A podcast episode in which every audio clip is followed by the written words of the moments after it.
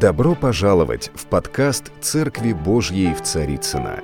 Надеемся, вам понравится слово пастора Сергея Риховского. Спасибо, что вы с нами. Драгоценные, я буду сегодня проповедовать э, на такую тему, называется «Когда зовущий позовет тебя». Проповедь называется «Зов зовущего». Вот такое вот два старых русских слова, но они очень уместны сейчас. Вначале я прочту из послания апостола Павла к евреям из третьей главы. А Христос как сын в доме его, в доме имеется в виду Отца. Христос как сын, дом же его мы. Это очень важное заявление, мы часто его не дочитываем. Не все, не всякая птица долетит даже до середины Библии, а уж до конца-то тем более. И там написано, Иисус сын в доме Отца.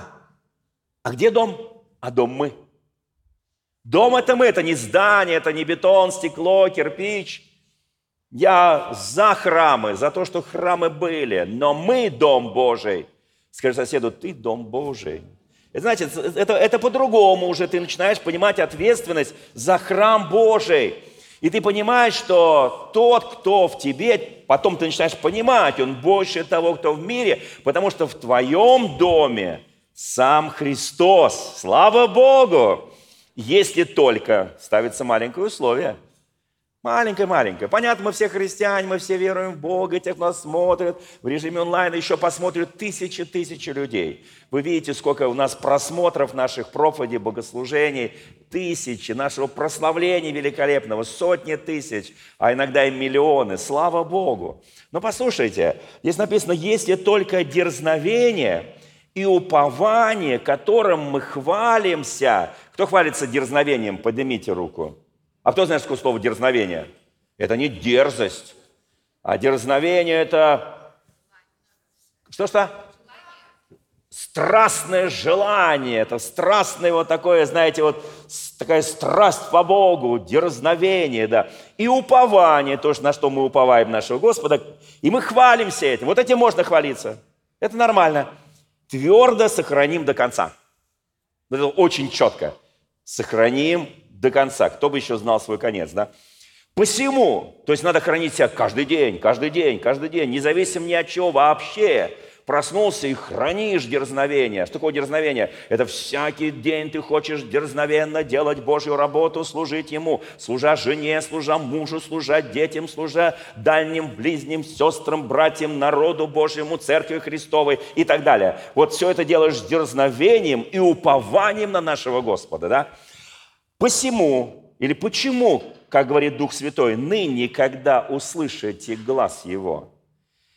Вот, собственно говоря, название проповеди. Когда услышите голос Божий, не ожесточите сердец ваших. Мы все в разные моменты, когда читается Слово, это голос Божий. Когда совершаются молитвы, когда Дух Святой начинает действовать, начинается действие пророчества, откровения, видения, это глаз Божий. Когда мы вразумляем сновидениями, это глаз Божий. Это поймем мы сейчас, когда будем слушать эту проповедь, да? Когда мы услышим, по-разному мы слышим голос Божий, нам дает Богу духновенные мысли, Богу духновенные желания, Богу духновенное настроение, Богу духновенную любовь, если вчера у тебя еще была ненависть. Он способен изменить, если ты дерзновенен – Здесь написано, когда услышите голос Божий, не ожесточите сердец ваших, как во время ропота, в день искушений в пустыне, где искушали меня, говорит Господь, отцы ваши, испытывали меня и видели дела мои сорок лет, поэтому я вознегодовал на них и сказал, что они непрестанно заблуждаются сердцем. Оказывается, когда мы начинаем роптать, когда мы начинаем быть недовольными, мы заблуждаемся сердцем – мы заблудились на путях наших. И здесь написано, они испытывали меня. Они не познали путей моих. Писание очень категорично и радикально. Оно, они не познали. Кто помнит, они там пять грехов, первое послание Коринфянам, 10 глава, там написано, они грешили, они блудодействовали, они идолопоклонничество, они там, они искушали Христа, который еще как бы не родился, но он уже был, он был при всего мира. И дальше написано, Посему я поклялся во гневе моем, что они не войдут в покой мой. Это о них написано. А здесь дальше о нас написано. Здесь написано, смотрите, братья, это Павел пишет уже нам, христианам, чтобы не было в ком из вас сердца лукавого и неверного, дабы вам не отступить от Бога живого, но наставляйте друг друга каждый день. Заметьте, каждый день. Вот, ты что мне звонишь каждый день, почему ты вмешиваешься в мою личную жизнь? Вообще отстань, моя жизнь, вот приду в воскресенье, пару слов не скажешь, привет и до свидания, все. Нет, это не только твоя жизнь, это твоя вечность, это твое спасение. Вы знаете, когда умолкают христиане, тогда начинает сильно действовать враг рода человеческого, когда мы молчим. Здесь написано, дабы вам, но наставляйте друг друга каждый день, доколе можно говорить ныне. Вот ты проснулся, говоришь ныне. Не проснулся, ты уже ныне не скажешь. Ты не скажешь уже ныне. Послушайте, потому что ты уже будешь все. Тело одно останется. Пока можно говорить ныне, Писание говорит, наставляйте друг друга, чтобы кто из вас не ожесточился. Он опять про это ожесточение. Чтобы кто-либо из вас не ожесточился.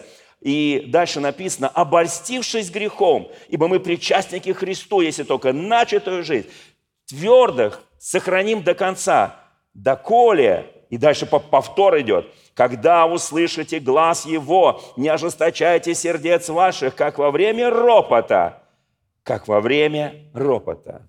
На кого же он негодовал 40 лет? Не на согрешивших ли, кости которых пали в пустыне? Против кого же клялся, что не войдут в покой его, как не против непокорных? Итак, мы видим, что они не могли войти за неверие. Оказывается, всему причина неверия. Вы знаете, что такое вера, что такое неверие, да? Ну, мы все знаем, вера есть осуществление ожидаемого, уверенность невидимого. Понятно, да? С верой тут все понятно. На чем базируется вера? Ну, вообще, это такая очень сложная формула. Вера базируется на вере. Она базируется на вере. Послушайте, потому что для кого-то неверующий, он говорит, ну вы сумасшедшие, вы верите в Бога, которого никто никогда не видел. Верно и видеть невозможно. Я верю, потому что я вижу проявление. Помните 18-й псалом? День дню передает здание, знание, ночь ночи и так далее. Все это знают прекрасно, да. Просто посмотри на эту природу, жизнь. Послушай, ты скажешь, о, Господь, спасибо тебе, я верю. Ну, не об этом сейчас проповедь, а как мы реагируем на зов Божий. Ожесточаем сердца или не ожесточаем? Вот это вопрос. Первая книга царств. С этого начнем. Первая книга царств. Мы здесь читаем особую историю. Первосвященник, он же судья. Это было время еще судей, хотя уже переход на царство. Еще не был э, посвящен первый царь, Саул, потом Давид и так далее. Еще был первосвященник Илия. У него было два беспутных сына. И он никак не обличал их. Эти сыновья, они отвращали народ от жертвоприношения. Эти сыновья приходили, когда совершались там, когда варилось, э, там все приготовление для Господа должно было сжигаться. Они брали лучшие куски, говорит, нам не надо жареное, дайте нам сырое, потому что наш отец хочет мыхать. И Бог потом скажет или, что ты предпочел меня – Послушайте, их сердца, этих молодых людей, молодых священников, они были ожесточены на Бога, потому что, может быть, согласно Малахии, первой и последней главы, они хотели нечто большего. Они говорили, служение Богу – дело неприбыльное. Как-то не очень вот там ты уж заработаешь, да. Поэтому что, что ему служить? И Бог говорит, ваши сердца ожесточены. И Бог говорит или ты предпочел своих сыновей мне. Там прям так и написано, ты мне предпочел своих сыновей. Твои сыновья, они отвращают народ от меня. Поэтому слушай, Илия, мой приговор. Это сказал пророк, который пришел из Иудеи. Он сказал приговор очень простой. Я отнимаю у тебя все, что у тебя было, всю славу, все влияние, священство. У тебя никогда в, твоем, в твоих потомках не будет человека, который до седин сможет дожить. И, два, и чтобы ты знал, что это от меня. Два твоих сына, они погибнут в один день. Мы знаем, как это произошло, когда был взят в плен ковчег Божий. Это предыстория. Теперь давайте посмотрим, что произошло дальше. Я вообще вот о чем, о чем я думаю иногда? Послушайте, вот человек это все выслушал, я имею в виду Илия, и не поменялся. Он даже не изменился. Он даже не извинился. Он не сказал, Бог, прости меня. Я плохой отец, я плохо воспитал. Прости, что все, что ты мне сейчас наговорил, извините, это не коснулось меня вообще. Я, я буду продолжать тихо до своей смерти. Он потом, когда упадет с ворот, он просто умрет. Послушайте, он говорит, меня это уже ожесточенное сердце. Сердце безразличное. Сердце, которое уже ни на что не реагирует. Слушайте, друзья мои, давайте бояться такого состояния. Это такое, знаете, такая преддепрессуха, преддепрессия, такая духовная преддепрессия. Когда тебе становится все уже безразлично. И многие говорят, ну, мне все равно вообще, ну, делать, что хочешь. Слушай, как тебе все равно? Очнись. Почему мы должны наставлять друг друга, чтобы не ожесточился никто из нас, чтобы никто не погиб? У нас должно быть такое же чувствование, как во Христе Иисусе. Если в нас живет Христос, мы должны чувствовать боль другого человека.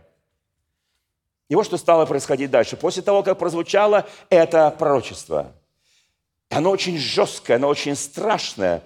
И он говорит, твои потомки будут приходить и просить за маленькую копеечку, пожалуйста – моих сыновей пристройте к левитскому собранию, к левитскому, хоть что-то, что получают от Дома Божьего, потому что мы ничего больше делать не можем.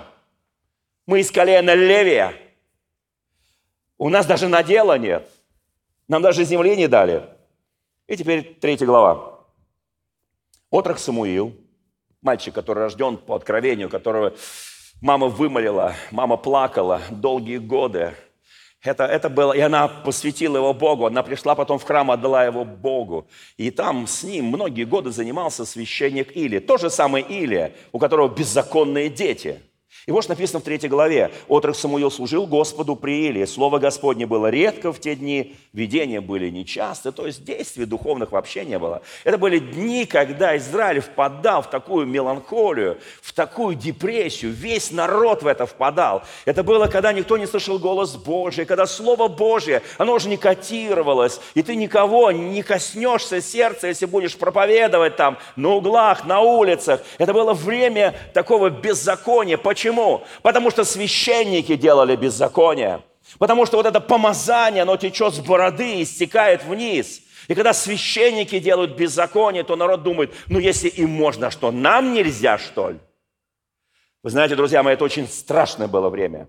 И оно периодически в истории повторялось. Оно повторялось и в первом веке, перед пришествием Христа, оно повторялось и в средние века, оно повторялось во многие поколения, оно повторялось и в 19, и в 20, и в 21 веке. Сегодня антагонизм по отношению к церкви, между прочим, потому что очень много скандалов. Много скандалов со священнослужителями. Люди неправильно себя фокусируют. Они фокусируют не на Христа, а на личность священнослужителя. Послушайте, Иуда был один из двенадцати, если бы все фокусировались на то, что Христос себе взял Иуду, простите меня, они сказали, Христос, ты не умеешь выбирать учеников. Он умел выбирать учеников. Петр отрекся, Христос, ты не умеешь избирать учеников. Иоанн, обнаженный, сбежал из Гефсиманского сада. Послушайте, все его оставили. Христос, что это за ученичество, когда ты пришел на Голгофу один? Вы знаете, смотри на Христа – Смотри на Христа. Не смотри на людей. Приходят времена, когда времена будут тяжкие испытания, когда ты будешь думать, Господи, ну это же вот, вот, вот эти грешат, вот эти грешат, вот, вот эти беззаконничают. Ну я тоже немножко. Не бери пример. Не ожесточи свое сердце. Услышав глаз Божий, не ожесточи своего сердца. И дальше начинается событие развиваться. И было в то время, когда Или лежал на своем месте. Глаза его начали смежаться, и он не мог видеть. Светильник Божий еще не погас. а Самуил лежал в храме Господнем, где ковчег Божий. Смотрите, вокруг беззакония, вокруг священники делают нечистое дело, неправду, но молодой человек, молодой человек, рожденный по пророчеству Самуил, который ни разу в жизни не слышал голоса Божия, он всю жизнь, кроме первых трех лет, провел в храме Божьем, и он ни разу не слышал голос Божий. Он не знает, что такое голос Божий. Он знал только голос священника Илии. И он знал его в разных ипостасях, когда священник вычитывал своих детей, ругался со своими детьми, когда священник, может быть, ругался там со своими окружением, священством, с левитами, и говорил им, что вы делаете, вы отвращаете народ, не пускайте моих детей близко к жертвеннику. Может быть, так и было. И он знал его в гневе и знал его в слезах. Он знал этот голос, но не знал голос Божий. Вы знаете, мы много можем пробыть с Богом в храме. Простите, он жил в храме.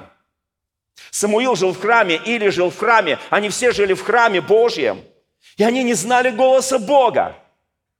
Можно ходить в церковь и не знать голоса Бога. Да, Потому что со временем, когда ты, у тебя нет навыка общения с Богом, ты не общаешься с тем, который живет внутри тебя, который храм Божий внутри тебя, у тебя получается такой раздрай. Ты говоришь, да, Бог, возможно, может быть, когда-то что-то помню, что-то было. Послушайте, и написано, светильник Божий еще не погас. Тут каждая вещь, она очень символична. Самуил просто лежал, где ковчег Божий, и возвал Господь к Самуилу, и отвечал Самуил, вот я. Итак, Господь первый раз взывает. Писание говорит, когда услышите глаз, не ожесточите сердце вашего. Когда Бог начинает говорить с человеком, у Бога, кто помнит мою проповедь, у Бога нет любимчиков. Кто помнит мою проповедь, которая называется «Моментом мора», то есть «Помни о смерти», Каждый человек дорог Господу. Послушайте, каждый человек, великий или малый, каждый человек драгоценен в очах Божьих. И Бог, Он говорит с человеком не потому, что у него позиции, должности, там, не знаю, там какие-то есть, там он из элит каких-то. Нет, он говорит, когда сердце твое вполне предано Ему. Когда ты трепещешь пред Господом, когда ты ходишь пред Господом в святости. Он, послушайте, не твоя позиция, не твой род занятий, не твой пол Бога вообще не волнует. Его волнует одно – твое отношение с Ним. Вот я хочу, чтобы мы это услышали. И он мгновенно реагирует, вот я. Как человек послушный, он бежит к Илии и говорит, вот я, ты звал меня. Но он сказал, я не звал тебя, пойди назад, ложись. Он пошел и лег. Итак, раунд первый, раунд второй – но Господь другой раз возвал к Самуилу. Он встал, пришел к Илии вторично и сказал, «Вот я, ты звал меня». Но тот сказал, «Я не звал тебя, сын мой, пойди назад, ложись».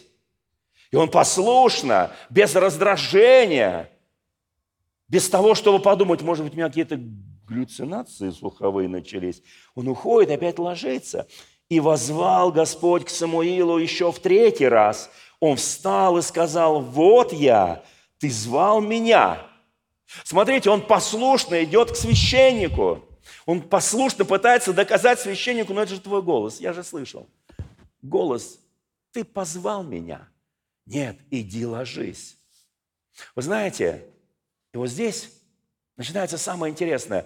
И вдруг вот этот священник, у которого все в жизни проиграно, который потерял практически детей, они погибнут вот в следующей главе, который потерял все.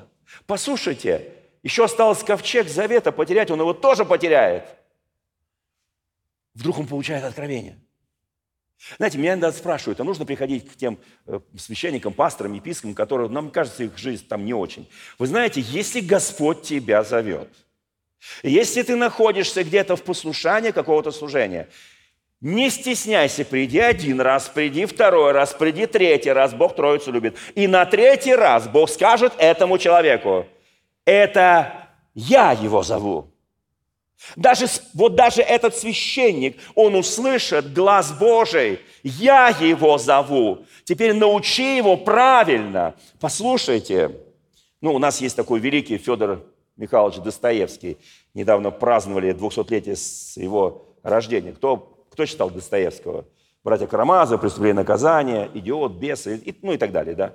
Кто не читал, да, кто не помнит, это надо перечитывать. И вот, вот у меня есть несколько его выражений, которые мне очень нравятся, да? Допустим, такие, как «красота спасет мир». Кто помнит, да? Какая красота? Ну, это вопрос сейчас не об этом проповедь, но я как-нибудь вернусь к одной проповеди, и я буду говорить о красоте. Какая красота? Что имел в виду Федор Михайлович? Конечно, кроме него никто не знает, но можем догадываться. Если Бога нет, то все позволено, сказал Федор Михайлович. Совершенно справедливо сказал, если Бога нет, то все позволено. И вот то, на чем сегодня я строю эту проповедь, вот как вели себя дети этого священника, как вел себя сам священник. Он вел по принципу, который изложил Достоевский в произведении «Преступление и наказание», а вложил в уста Раскольникова, Родиона, кто помнит. Вот что сказал Раскольников. «И не деньги, главное, нужны мне были».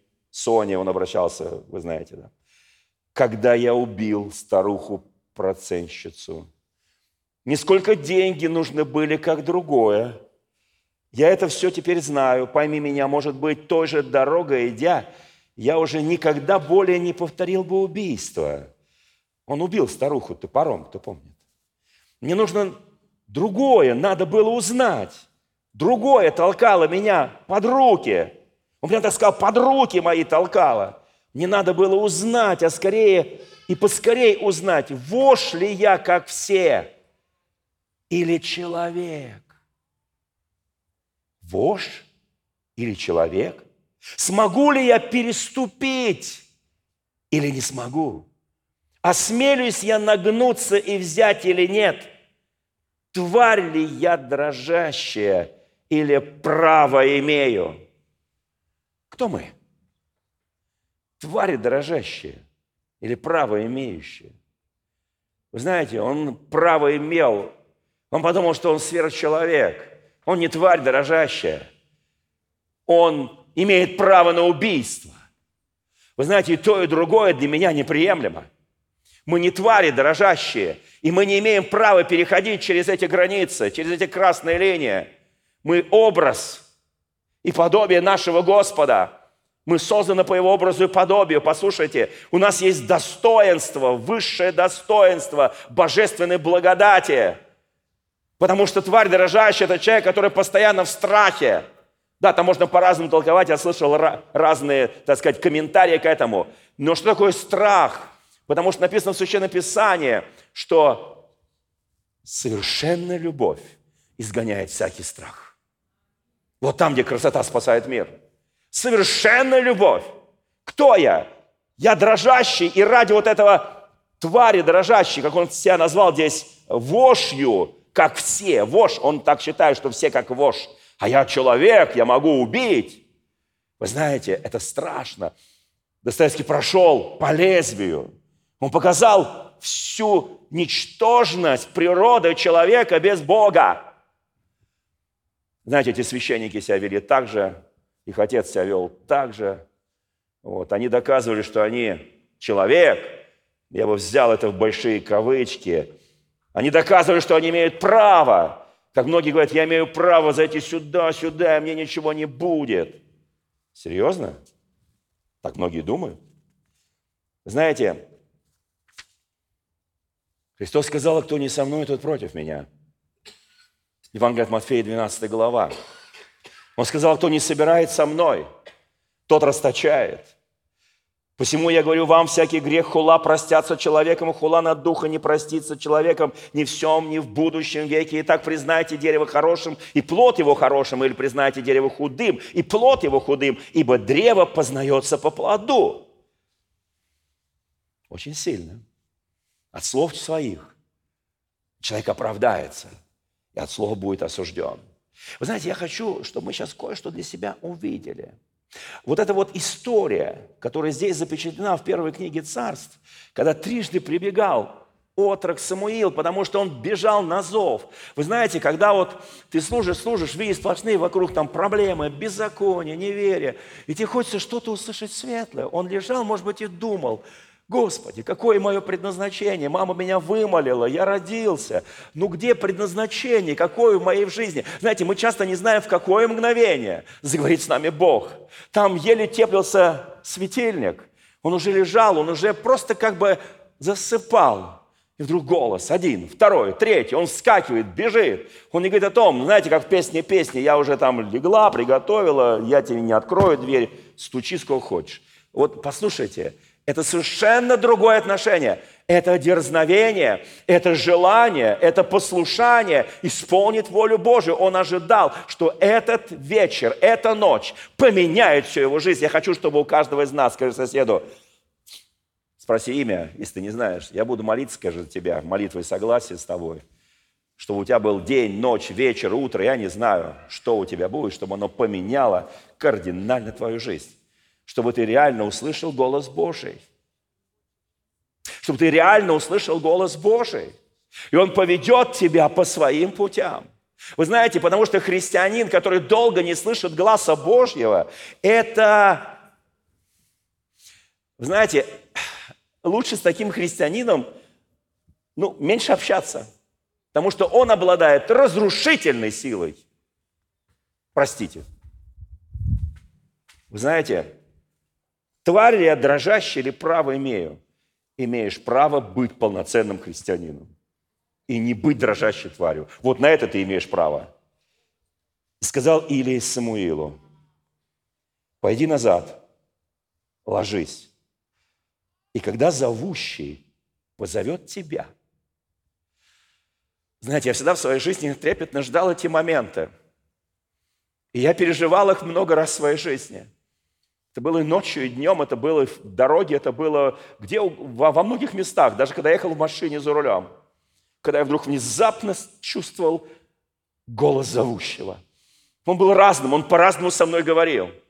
И когда зовущий позовет тебя, вы знаете, это привилегия любого христианина – и когда зовущий позовет тебя, я хочу, чтобы мы сейчас возжаждали это, возревновали это, когда зовущий позовет тебя. В евангельских церквях мы учим личному общению с живым Богом. Вы заметите, в евангельских церквях мы не привязываем людей к пастырям, к епископам, к священникам. Мы говорим, это все временно, это все люди временно здесь. А у нас есть пастор и первосвященник, наш Господь Иисус Христос. И мое желание, чтобы каждый из нас был привязан к Нему – Потому что когда мы привязываемся к человеку, это опасное привязывание.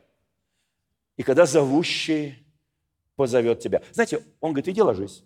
Ну, нормальный пастор сказал, слушай, Самуил, ну все, я догадался, я догадался, я догадался. Я понимаю, что это Бог. Я понимаю, что это Бог. Да, конечно, мне немножко как это больноватенько, что это не мои дети на твоем месте – мне как-то немножко неприятно, что не мне он это говорит. Ну, неприятно, конечно, да. Но ну, так случилось уже. Уже ничего не поменяешь. Ну, извини.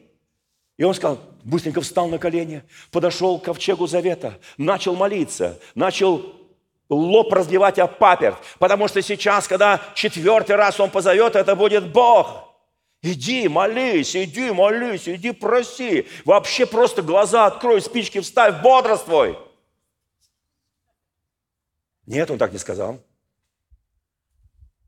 Потому что он знал, возможно, вспомнил, как Бог его однажды призвал. Даже не знаю, в какой ситуации. Он знал, что Бог, Он в любом месте. Когда я ложусь, 138 псалом, и когда я встаю, когда я иду и когда я вхожу и выхожу, когда я могу сойти в преисподнюю или подняться на самую высокую гору, он там.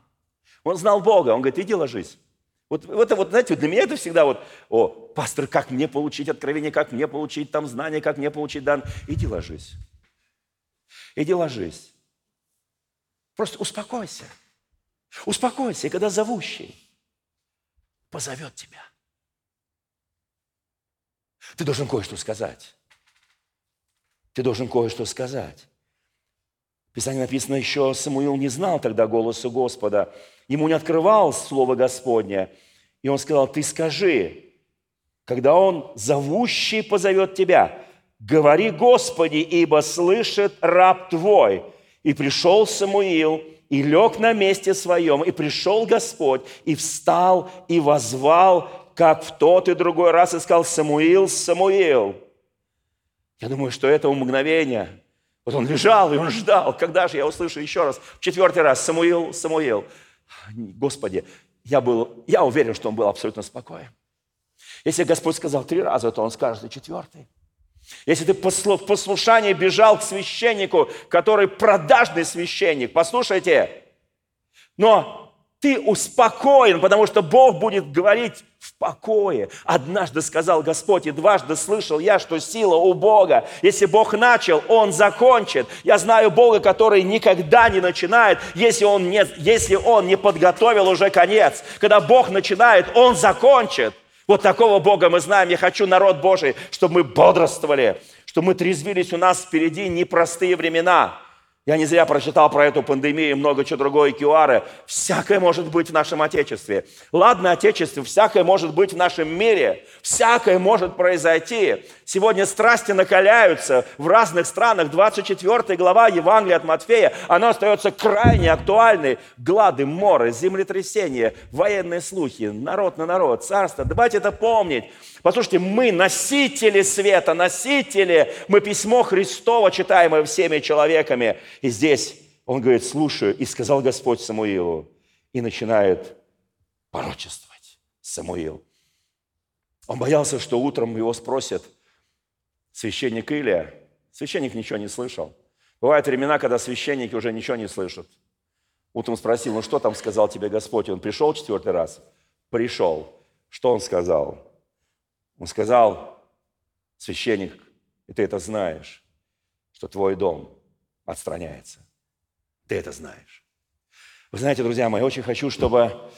Поднимите руку, кто хочет быть тварью дрожащей. Я не хочу. Кто хочет качать права. Я не хочу. Мое Евангелие говорит мне, что я не хочу это. Слово Божье мне говорит, я не хочу это.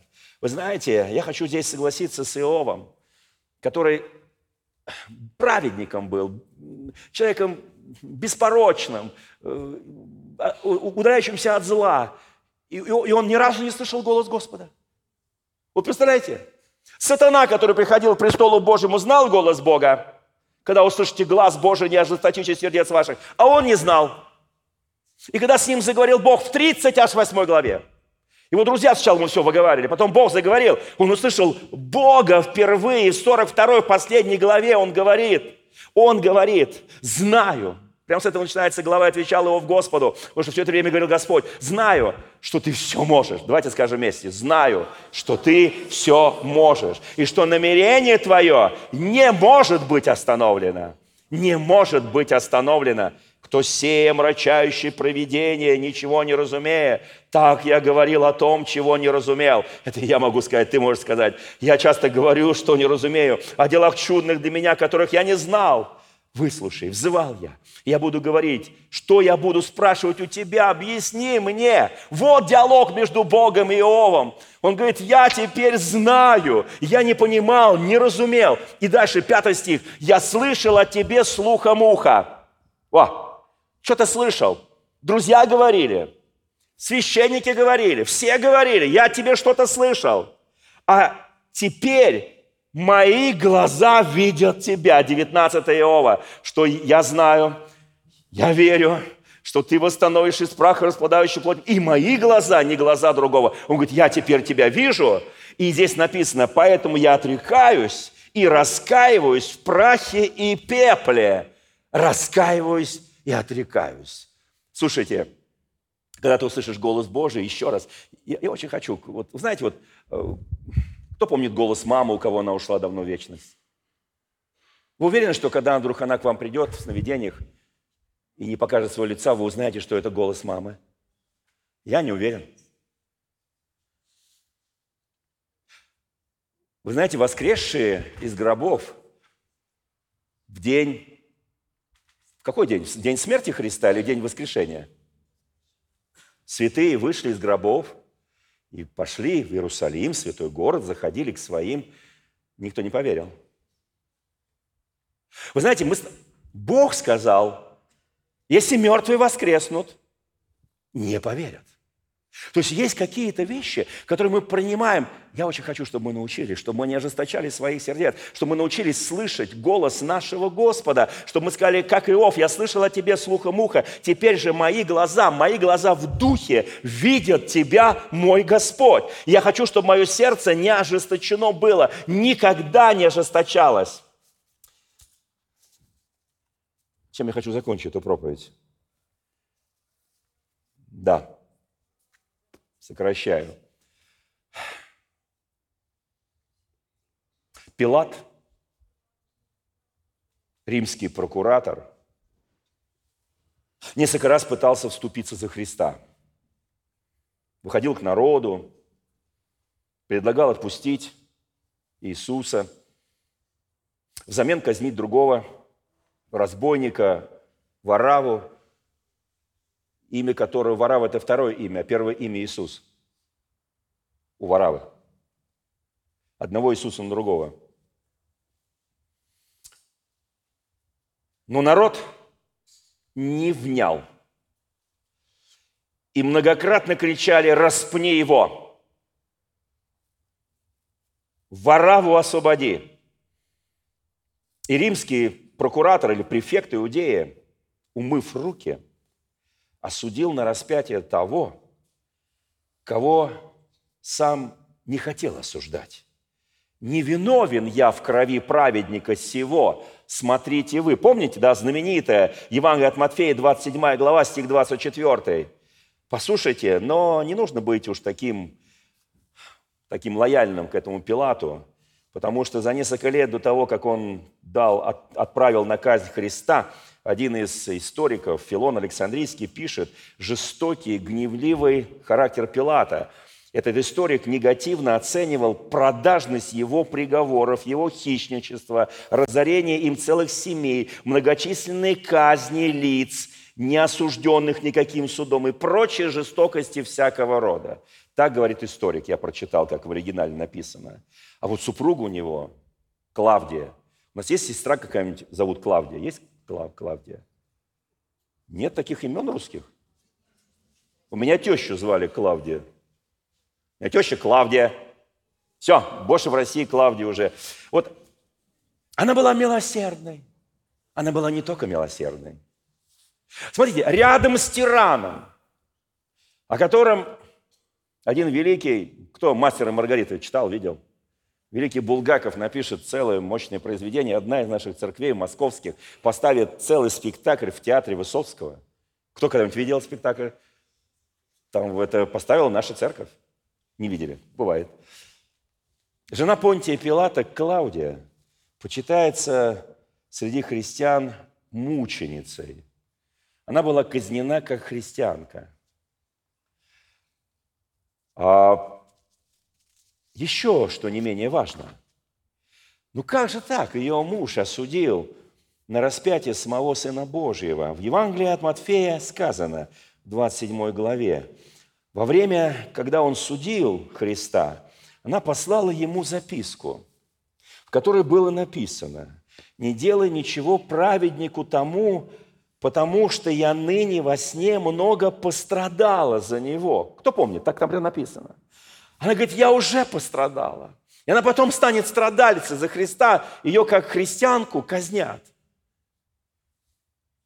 Потом ее муж скажет, я тоже хочу с ней умереть. Это уже другая история. Послушайте, эта семейная пара, она такие два противоположности. Послушайте, как бы Пилат, с одной стороны, не против Христа, но с другой стороны боялся, что его обвинят, что он не друг кесарю, Булгаков написал в «Мастере Маргарите» в одной из последних сцен, кто, может быть, помнит, по лунной дорожке шли Ишуа и Пилат. Кто помнит? Там еще собака бежала рядом. И Пилат спросил, неужели из-за человека, совершившего преступление против кесаря, я погублю свою карьеру, я прокуратор Рима? Ради того человека я готов погубить любую свою карьеру. Послушайте, я хочу, чтобы мы понимали, высший чиновник, ничего не боявшийся на поле боя, испугался. А трусость Это один из самых страшных пороков человеческих. Самых страшных.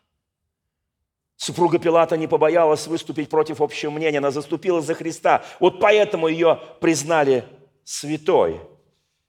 Вы знаете, я хочу, чтобы мы понимали, мы стоим сейчас перед каждый перед определенным выбором. Кто ты, на чьей стороне? Как ты, Пилат, отреагировал на глаз Божий ожесточенным сердцем? Я потеряю место, я потеряю позицию, я больше не буду прокуратором. На что ты меня, жена, толкаешь? Да, не хочу его казнить, но народ-то кричит, казни.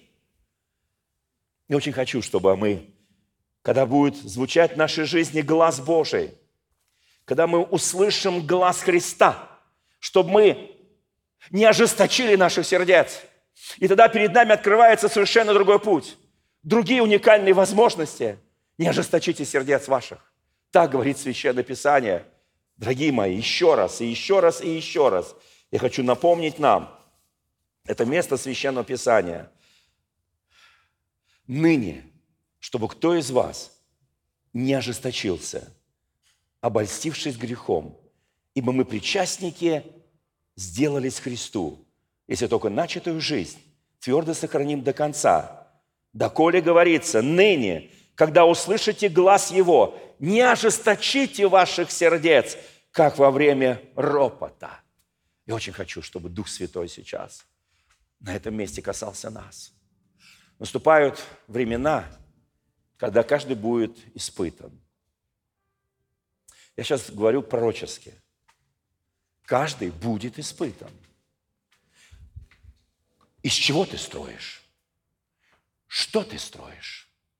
Веришь ли ты, что Христос – Сын, в доме который являешься ты? твоя храмина, как говорит Писание, твое тело, оно, оно жилище Христа. Веришь ли ты, что только дерзновение и упование, которым хвалимся, мы сможем сохранить до конца свою верность? Я верю. Ныне, когда услышите глаз Божий, не ожесточите своих сердец. Пусть Господь нас благословит. Савл идет с письмами в Дамаске. Я стоял на этом месте, где он упал с животного. Кто-то говорит, это был конь, кто-то говорит, это был верблюд. Я не знаю, что это было. Переводы не всегда бывают точные. И он услышал глаз. Глаз, который он не слышал никогда. Девятая глава Деяния апостолов. Он услышал глаз, который разорвал его внутренность который ослепил его. Он услышал глаз, просто глаз. Савол, Савол, все. Моисей, Моисей, Самуил, Самуил. Просто имя твое. Но это разорвало его всего. Он сказал, трудно тебе идти против рожна моего, что ты гонишь меня, сал. Кто ты, Господи? Я очень хочу, чтобы каждый из нас каждый день, когда просыпался, и говорил, я слухом ухо слышал о нем, а теперь я знаю его лицом к лицу. Я с ним ложусь, и я с ним встаю. Я с ним хожу, я с ним делаю, я с ним работаю, я с ним люблю. Я с ним делаю все то дело, которое необходимо мне делать, живя на этой земле, сотворенной Богом. И очень хочу, драгоценное, чтобы у нас была будущность и надежда, чтобы мы созидали себя и строили себя, дух, душу и тело для нашего Господа и Спасителя – Иисуса Христа. Аминь. Дорогие друзья, спасибо, что были с нами. И до встречи на следующей неделе на подкасте «Церкви Божьей в Царицына.